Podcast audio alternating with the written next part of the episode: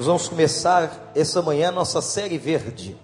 Eco mensagens, mensagens bíblicas sobre todo o problema que o mundo está vivendo em relação à natureza. Está, está acontecendo no Brasil, especialmente na nossa cidade. Gente, a 5 quilômetros de nós. Uma das maiores conferências de todos os tempos na história da humanidade. Aqui no Rio Centro, a Rio Mais 20. E a grande questão é o que é que a Bíblia fala sobre a natureza. O que nós temos a ver enquanto crentes com a problemática do meio ambiente? Qual é o papel da igreja na luta pela preservação? Nós estamos aqui todos os domingos dezenas de famílias. E o que é que você, o que, é que nós podemos fazer por este problema? A Bíblia diz que as pedras iriam clamar. Eu acho que uma das maneiras que as pedras estão clamando, irmãos, é vermos esta conferência 20 anos depois da Eco 92 que aconteceu aqui também que reuniu a cúpula da terra, foi assim que a conferência foi chamada. Estão aqui de novo chefes de nações de todos os lugares, tentando discutir sobre sustentabilidade. Qual é o mundo que nós queremos nos próximos 20 anos? O que é que nós queremos para os nossos filhos? São líderes mundiais participação do setor privado, de ONGs, setores da sociedade. Aliás, eu não consegui ler no site da Rio Mais 20, se alguém tiver essa informação, eu quero tê-la, principalmente alguns irmãos aqui que trabalham no governo. Eu não consegui ler na listagem de discussões que estão acontecendo com a sociedade civil no Forte de Copacabana eu não consegui ler um tema relacionado à questão teológica, à questão da religião. Se realmente existe, pode ser que haja, o irmão me informe. Olhei com atenção aquele site muito interessante, aliás, eu recomendo para que você entre na internet e veja o site da Rio Mais 20. E quais são os três problemas básicos que eles estão discutindo. Vejam como tem a ver com a Bíblia. Primeiro, como reduzir a pobreza. A questão de sociedades pobres que não têm o essencial à vida. Segundo, como promover a justiça social. E a Bíblia diz assim: Buscai primeiro o reino de Deus e a sua justiça. A prática da justiça do reino tem a ver com a vida da igreja. Terceiro problema que eles estão discutindo é o problema da proteção ao meio ambiente. Está aí na tela uma série de problemas no meio ambiente relacionados com o planeta a busca de um futuro sustentável no mundo cada vez mais habitado. Há pouco mais de 50 anos atrás, nós falávamos em 3 bilhões de pessoas na Terra, hoje são 7 bilhões. Como é que nós vamos sustentar tanta gente? Dividir o espaço, dividir as riquezas de maneira correta o problema do mundo é que esse sistema capitalista selvagem fez com que a diferenciação de classes sociais ficasse cada vez mais aberrante. Nós temos aqui no nosso bairro, ao mesmo tempo que temos casas de 2, 3 milhões de reais, ao lado dessas casas, nós temos comunidades carentes onde as pessoas não têm o que comer dentro de casa, onde o marido está desempregado. Há uma desigualdade brutal e tremenda. O comunismo não conseguiu resolver o problema. Quando Karl Marx e toda a revolução comunista tentou trazer a igualdade às sociedades, e o leste europeu foi dominado por aquele sistema econômico, pensava-se que o comunismo fosse a saída para a igualdade social. Mas o problema é que o comunismo cerceava a liberdade, utilizava a força e não foi a resposta que o mundo esperava. O comunismo ruiu. Como é que nós vamos resolver este problema? Não adianta você dizer, pastor, eu não tenho nada com isso. Eu tenho a ver com a minha vida, eu tenho a ver com os meus problemas, eu tenho a ver com a minha família, eu tenho a ver com a minha fé, eu tenho a ver com o meu trabalho. Engano. Porque nós estamos num mundo totalmente globalizado, onde nós interagimos uns com os outros. O clima interfere, o ambiente interfere. Primeira coisa que aconteceu comigo quando eu entrei ali foi alguém reclamando que o santuário estava frio.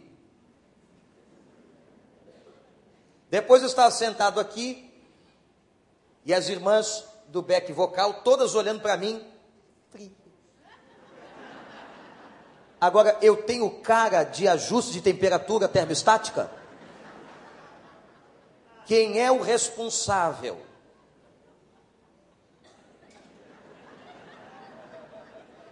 Quem é que liga esse ar-condicionado no frio? Eu sei. Não sou eu. Não posso denunciá-lo publicamente. Os irmãos, vai, fica como charada. Alguém diz assim, mas pastor, o frio interfere na minha adoração. Que coisa linda. E é verdade. Se você estiver sentindo muito frio, vai ter dificuldade para adorar a Deus. Então, como a gente ainda não conseguiu, com a temperatura, agradar todo mundo, traz um casaco.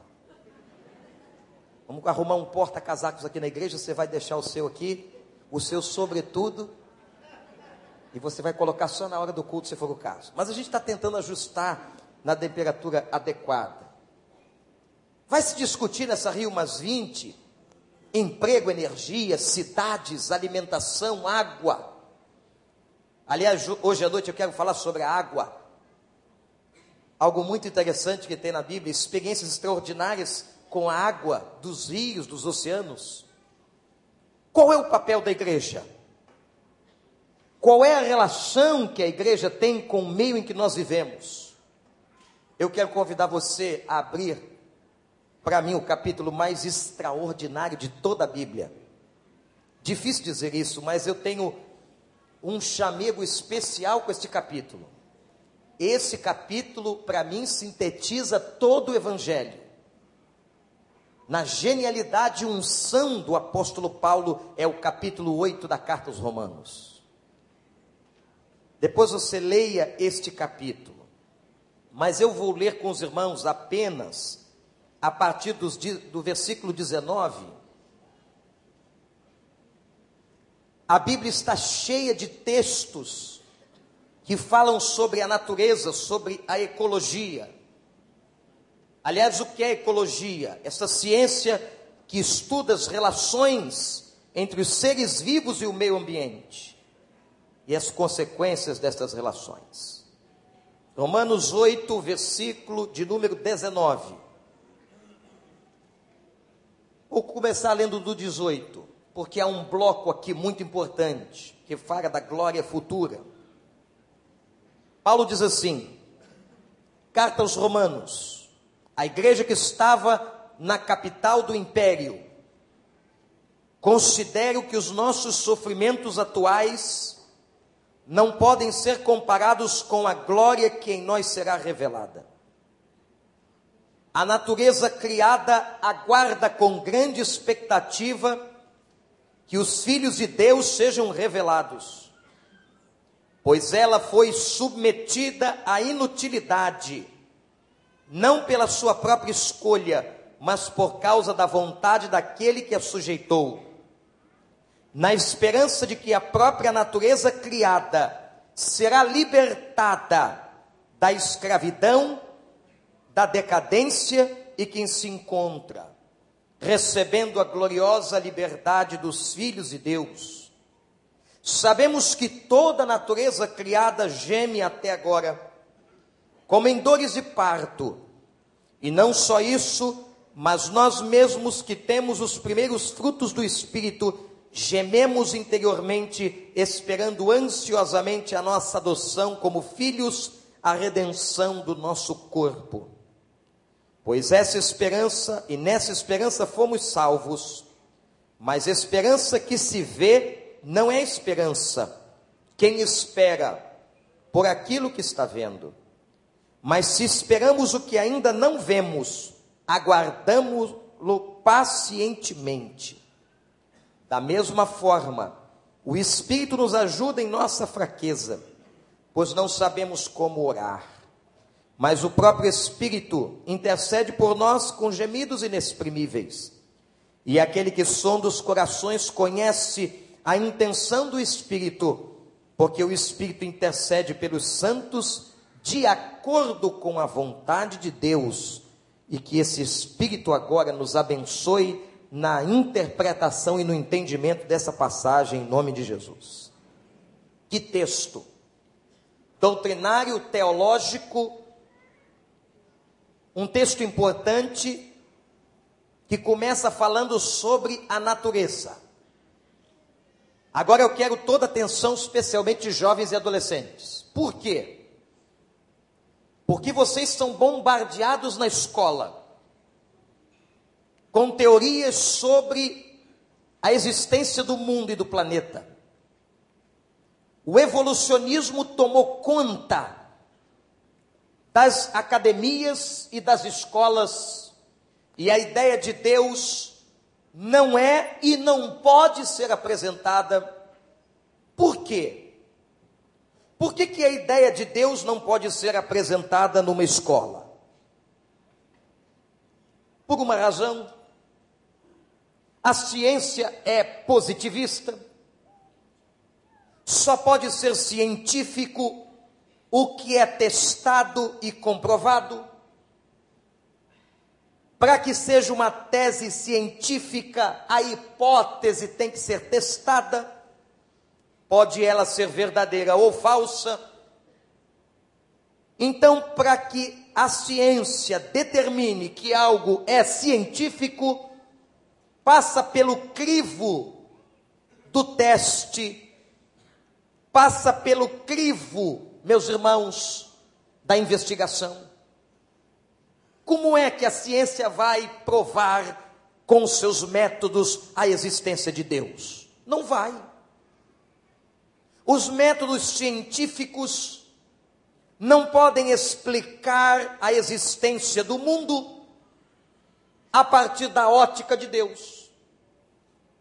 Neste momento, a fé e a ciência não conseguem se entender. Mas você vai perguntar, então, pastor, a ciência é inválida? Absolutamente. Eu estou aqui com uma bênção da ciência nas minhas mãos. Se não fosse este óculos, eu teria dificuldade para entender essas letras pequenas. Pelo menos hoje, quando eu era criança, não eram pequenas. Ficaram. O braço vai crescendo. E a distância do texto aos seus olhos. Você tem e veio para cá através, e não mais com seus pés, talvez raramente alguém chegou aqui a pé, mas utilizando veículos tecnologicamente abençoadores. A ciência é uma benção. A anestesia é uma benção. A medicação é uma benção. Agora não esqueçam, a ciência só descobre aquilo que Deus lhe permite descobrir. Quem deu a inteligência ao homem? Quem deu a inteligência aos pesquisadores? Quem deu a inteligência aos próprios cientistas, se não foi Deus? Ele é o dono de toda a inteligência. Então, meus irmãos, a ciência, em última análise, é uma bênção de Deus. Mas a ciência não responde todas as coisas. A ciência é limitada. Tanto é que a ciência, ela pode dizer alguma coisa hoje sobre um determinado assunto e amanhã ela dizer o seguinte: não, não é verdade. Por exemplo, a gente não sabe até hoje se comer muitos ovos é problema ou não. Ora, aumenta o colesterol. Ora, é uma bênção para o colesterol. E aí? E como é que eu fico se o prato que eu mais gosto é ovo frito com arroz? A ciência pode afirmar alguma coisa aqui e amanhã descobrir, por sua própria competência e revelação divina, que ela estava errada. Mas ela não colocará Deus nessa caixa. Hebreus vai declarar, atenção jovens e adolescentes, que os mundos só podem ser entendidos pela fé. A existência dos mundos só podem ser compreendidas ou compreendida pela fé. Hebreus capítulo 1, versículo 3. Guardem, grifem esse texto para mostrar nas universidades e nas escolas. Nós somos criacionistas. Nós cremos que há um Deus criador e sustentador de todo o universo. Amém, igreja? Nós cremos que Deus criou. Eu já disse isso aqui há algum tempo, algumas vezes, sobre a teoria do Big Bang, da grande explosão. Como pode uma grande explosão ter criado a ordem? em planetas que estão alinhados tão perfeitamente, em ecossistemas que estão desenvolvidos de maneira maravilhosa. Se você explodir qualquer bomba em qualquer lugar, vai provocar desordem. Uma explosão provoca desordem e não a ordem. E mais, posso até admitir, vamos admitir hipoteticamente apenas, que o mundo foi fruto de uma explosão primeira. Quem foi que acendeu o fósforo?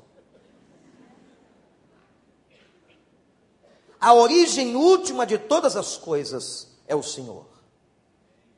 Nós somos criacionistas. E agora diz a palavra em Gênesis capítulo 1, fica como dever de casa, os primeiros 25 versículos de Gênesis, que Deus cria o mundo em sete dias. Obviamente, que não estamos aqui defendendo a interpretação literal, porque a Bíblia e na Bíblia há muitos textos que precisam de interpretação, textos metafóricos. Por isso é que ao olhar o entendimento do dia e ver na palavra que para Deus um dia é como mil anos, a maneira correta de se ler Gênesis capítulo 1 é de que o mundo foi estabelecido em sete eras, ou em seis eras. No sétimo dia, Deus descansou.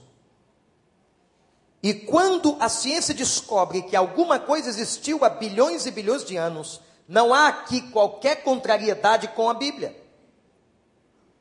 Porque diz a Bíblia que Deus criou, e vai narrando cada coisa que ele criou em seis eras, e traduzido no hebraico em seis dias, e no sétimo ele descansou. Mas vejam, meus irmãos, que quando Deus termina a criação do planeta, ele diz, e diz a Bíblia, que tudo era bom.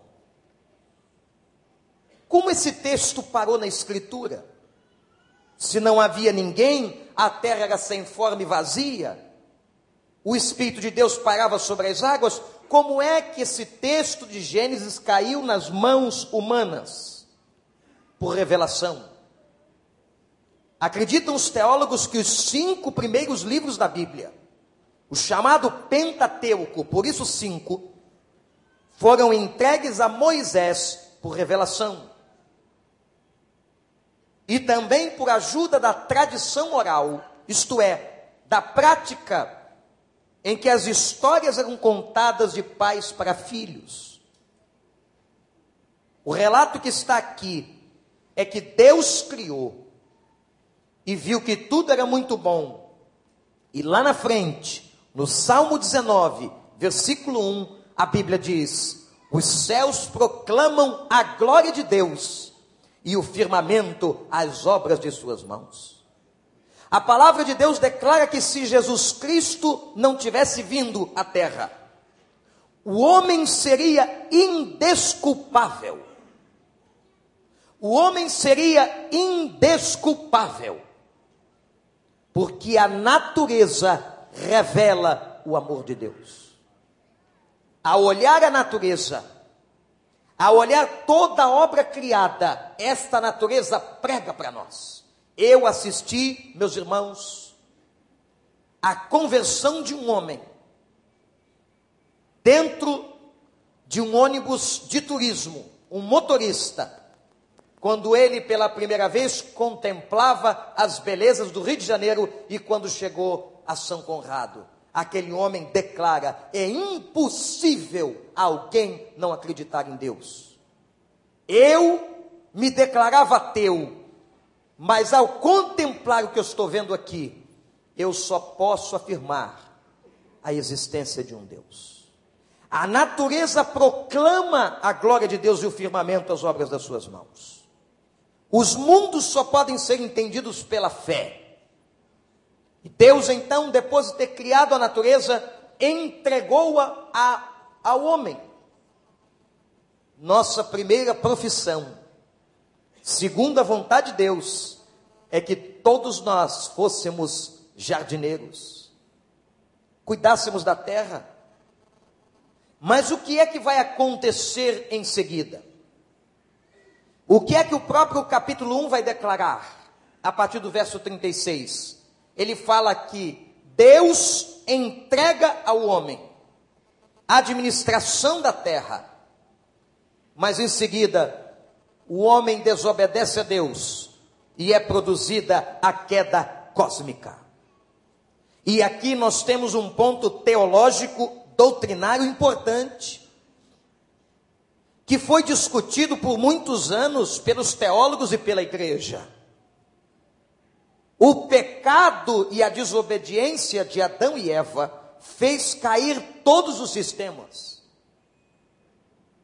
Como se todos os sistemas do computador caíssem simultaneamente. O pecado de Adão e Eva agora gerou imperfeição em toda a raça.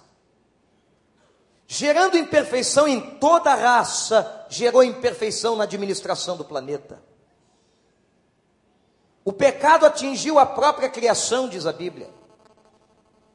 Imaginem, eu não sei como era esta natureza antes do pecado, mas a Bíblia diz que o pecado atingiu a própria criação. A natureza está afetada, a queda cósmica, teologicamente, é a queda de todos os sistemas criados por Deus a partir do pecado da desobediência humana. O homem peca e devasta a terra. Há um texto de Isaías, Isaías capítulo 24. Depois você pode ler, preste atenção nesta leitura, versos 4 a 6 onde o profeta fala da influência do pecado na obra criada, e ele diz assim: a terra seca e murcha, o mundo definha, a terra está contaminada pelos seus habitantes, desobedecem às leis, e a maldição consome a terra, e os habitantes são culpados por isso. Todo o sofrimento que estamos vendo hoje, todo o sofrimento, sobre o próprio processo ecológico de criação, em última análise, é fruto do pecado, é fruto da ganância. Por que é que autoridades importantes de nações importantes não estão aqui? Temos mais de 180 países representados no Rio Centro elaborando um documento que, quando os chefes de Estado chegarem na quarta-feira, eles assinarão compromisso. Como foi o compromisso de Kyoto? Como foi o compromisso há 10 anos atrás em Joanesburgo?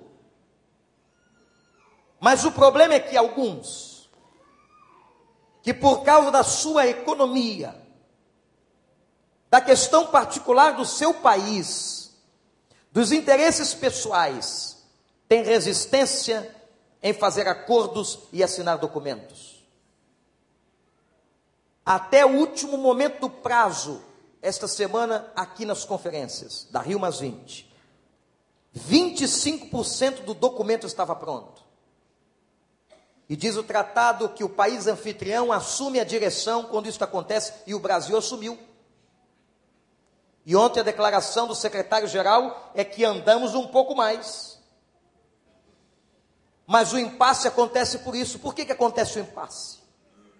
Por causa dos interesses econômicos. Países que poluem o planeta de maneira absurda com as suas indústrias. O Brasil está entre eles. Aliás, nós recebemos por herança e por bênção de Deus o pulmão da terra, a Amazônia a Amazônia, que alguns, algumas nações julgam que nós somos incompetentes para cuidar da Amazônia. Se você for, por exemplo, a uma escola americana nos Estados Unidos, eles dizem que o território da Amazônia não pertence ao Brasil. É patrimônio do mundo. Alguns anos atrás, se descobriu a infiltração de cientistas de outras nações clandestinamente na floresta amazônica. As coisas que estão acontecendo e que regem a Terra, o que rege o mundo, o que rege o planeta são interesses econômicos. O que rege o futebol são interesses econômicos. A Rede Globo coloca o jogo de futebol na hora que ela quer. O que rege as empresas são interesses econômicos. Há um capitalismo que tem destruído qualquer outro tipo de interesse e se sobrepõe de maneira terrível. E mais, meus irmãos, os interesses econômicos estão até dominando as esferas do reino de Deus. Há pessoas abrindo templos, pregando em nome de Jesus, apenas ou prioritariamente por causa de interesses financeiros. E é por causa disso que nós temos essa destruição, essa devastação sobre a terra, a queda cósmica aconteceu. Essa foto que está projetada fala da devastação, do desmatamento, das queimadas, dos tsunamis, dos terremotos, dos furacões, das tempestades, da seca, da extinção de animais, do derretimento de geleiras, dos vulcões despertados, da pobreza e da miséria social. Aliás, a destruição do planeta e as catástrofes são sinais escatológicos. Jesus disse que muitos sinais escatológicos aconteceriam no céu e na terra. Vocês sabem qual foi, meus irmãos e irmãs, o ano do maior número de desastres ecológicos na história foi o ano de 2011. Nunca houve tantos desastres ecológicos como aconteceu no ano passado em todo o planeta. Nós vimos as monções da Índia, o tsunami que devastou o Japão. Nós vimos tanta coisa. Nós vimos queimadas na Califórnia. Nós vimos terremotos. E agora está chegando mais perto de nós, né? Já está aqui em Minas, uai. Terremoto de 5 graus na escala Richter. Nós estamos vendo muitas coisas.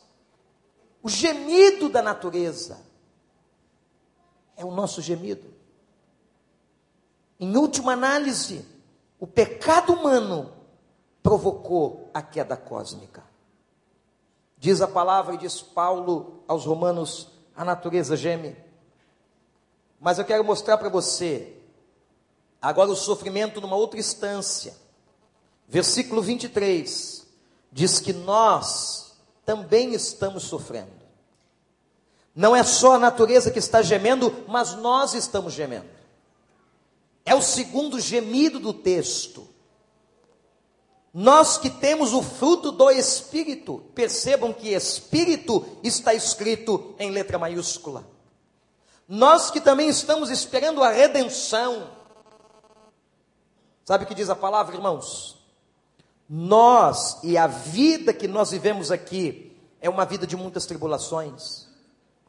No mundo tereis, no mundo tereis, mas tenham um bom ânimo. Assim como eu venci o mundo, vocês podem vencê-los, vencê-lo. Todos nós que estamos aqui passamos por tribulações. Essa queda cósmica que atinge a criação, atinge a vida particular de todos nós, atinge as nossas famílias.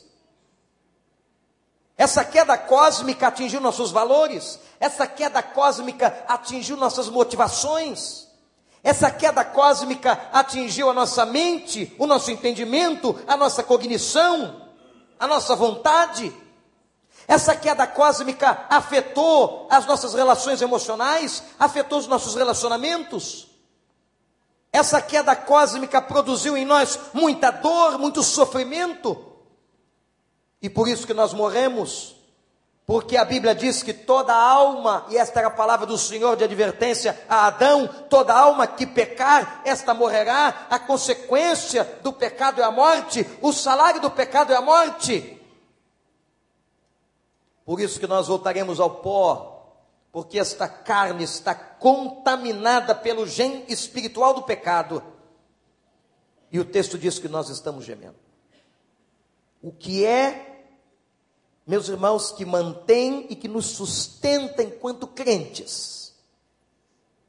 No mundo degradado, numa sociedade imoral, num mundo perdido, onde as pessoas não creem no seu próprio Criador, onde as escolas ensinam que ele não existe, onde o homem, por ingratidão, não adora, não louva, o que é que nos mantém vivos?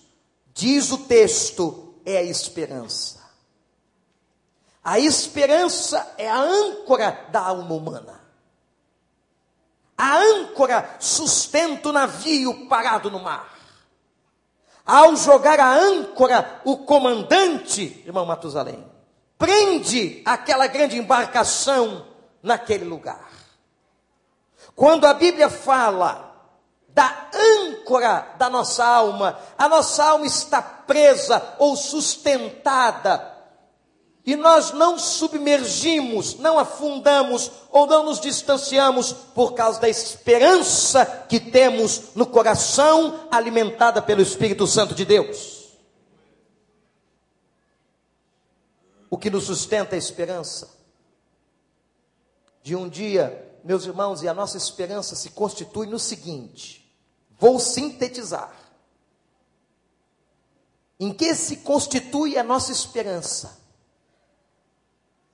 A palavra que sintetiza a nossa esperança é a palavra redenção.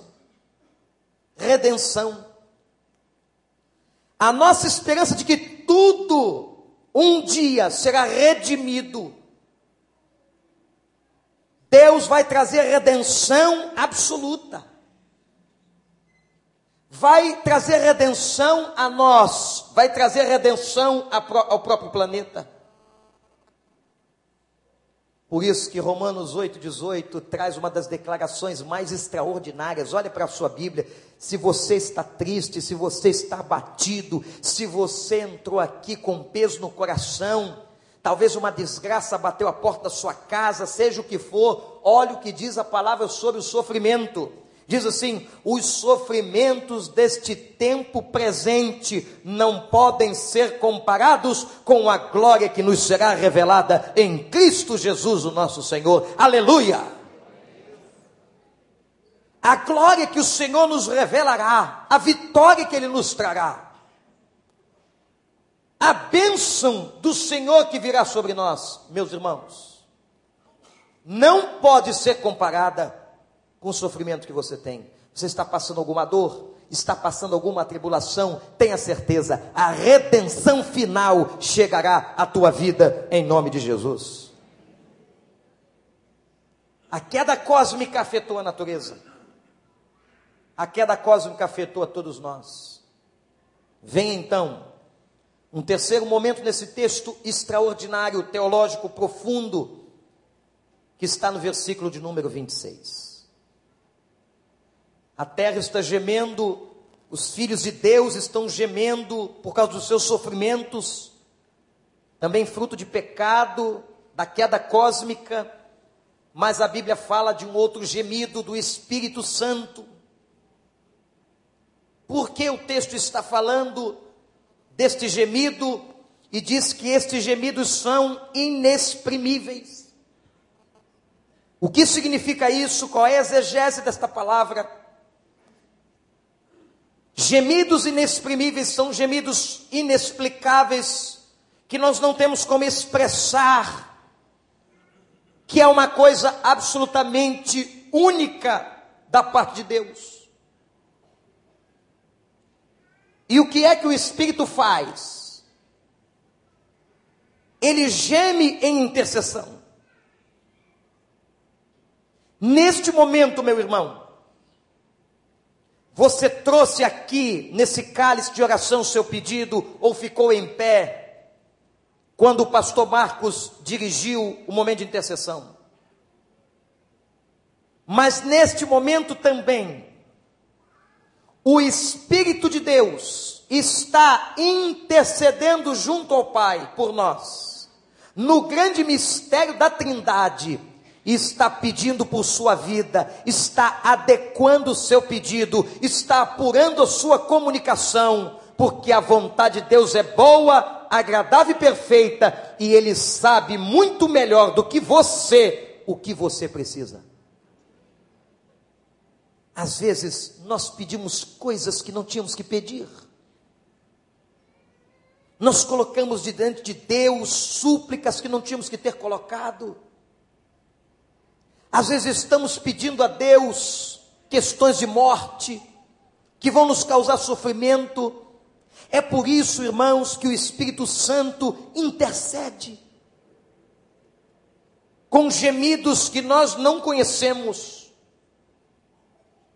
E Ele está, com isso, diz a Bíblia, ajudando nas nossas fraquezas.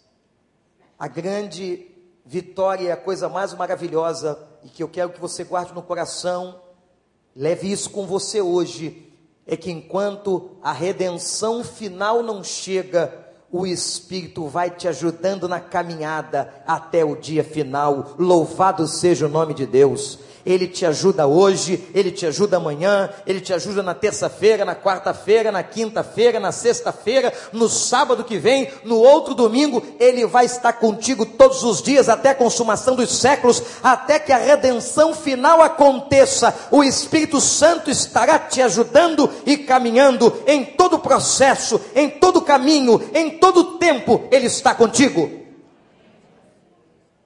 Aleluia gemidos inexprimíveis.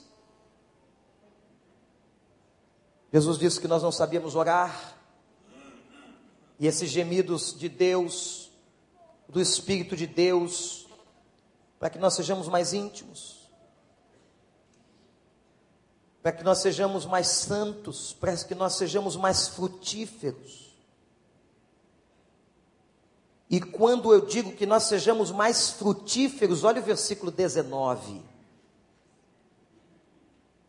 Diz que a natureza caída, essa natureza contaminada, essa natureza degradada, espera a manifestação de quem? Quem são aqueles que vão agir ecologicamente correto? Por isso que diz que as pedras estão clamando, porque o papel da preservação e da sustentabilidade é papel da igreja. A pregação verde é da igreja, a igreja verde. No sentido de que a igreja é que tem que cuidar da criação. A igreja que tem que conscientizar o mundo. A igreja que tem que mostrar, mostrar que as coisas de Deus, que a natureza de Deus, que os animais são de Deus, que os oceanos foram criados por Deus, que os rios são bênção de Deus, e que o homem não pode fazer igual. Quem aqui sabe de alguém que criou algo, algo parecido com a água? Qualquer coisa pode aliviar a sede, mas a única coisa que mata a sede é a água. E a única coisa que o homem consegue fazer com a água é engarrafar. Ele não consegue produzir H2O. Ele não consegue criar outros elementos químicos que produzam água. É a igreja que tem que se manifestar. A própria natureza aguarda manifestação. Por quê? E eu vou repetir esta frase em toda a nossa série. Se o coração do homem não muda, a natureza não pode ser transformada. Se o homem não tem uma consciência de criação, a natureza não pode ser transformada. Não pense que no meio de muitos que estão aqui no Rio Centro esses dias, há vários e vários interesses políticos e financeiros. Existem. É capaz de existir até pessoas que não estão nem um pouco preocupadas com a natureza. Muitos não creem em Deus. E nós estamos esperando, e a natureza está esperando a manifestação dos filhos de Deus, não é dos filhos das trevas. E vou lhes trazer uma posição de alguns teólogos que creem que esta terra será absolutamente, totalmente redimida, porque para alguns teólogos o novo céu e a nova terra se estabelecerão aqui. Haverá uma redenção cósmica. Às vezes a gente fica pensando, o Senhor criou isso de maneira tão maravilhosa para ser destruído depois? Será que ele não pode fazer uma recriação, uma transformação? É claro que pode. A igreja tem responsabilidade e respostas ao meio ambiente. Mas se não mudar o coração das pessoas, nada muda. Como é interessante Diz o Salmo 8: Nós somos criados um pouco menor que os anjos. O governo e administração da terra foi colocado nas nossas mãos. Jesus, no seu sermão da montanha, disse: Vocês são igreja, sal da terra. Vocês são luz do mundo. E como diz uma das frases mais impactantes o doutor Bill Raibus, pastor Bill Raibus, a igreja é a esperança do mundo. Não há, meus irmãos, na terra, organização que mais possa fazer pelo homem, pela humanidade, pelo planeta, do que a igreja. Estamos caminhando para o dia da redenção. Não é a Rio Mais 20 que vai salvar o planeta. Deus vai redimi-lo na ação dos seus filhos e regenerar todas as coisas. Mas enquanto nós não chegamos lá, nós continuaremos ouvindo e sabendo que Deus está gemendo por nós. Que cuidado, que zelo, que amor. Deus está cuidando da sua vida. Deus está cuidando da sua família. E Deus só pode cuidar daquele que submeteu o coração ao governo dele. Nesta série nós vamos ver o porquê que Deus instalou neste mundo o seu reino? Por que, que o reino de Deus está instalado no meio da terra? Por que, que o governo de Deus se estabeleceu entre nós? E veremos ainda que esse governo se estabelece através da igreja. É a igreja, o corpo vivo do Senhor, que vai estabelecer o reino e a sua justiça na face da terra. Deus cuida de nós, amém?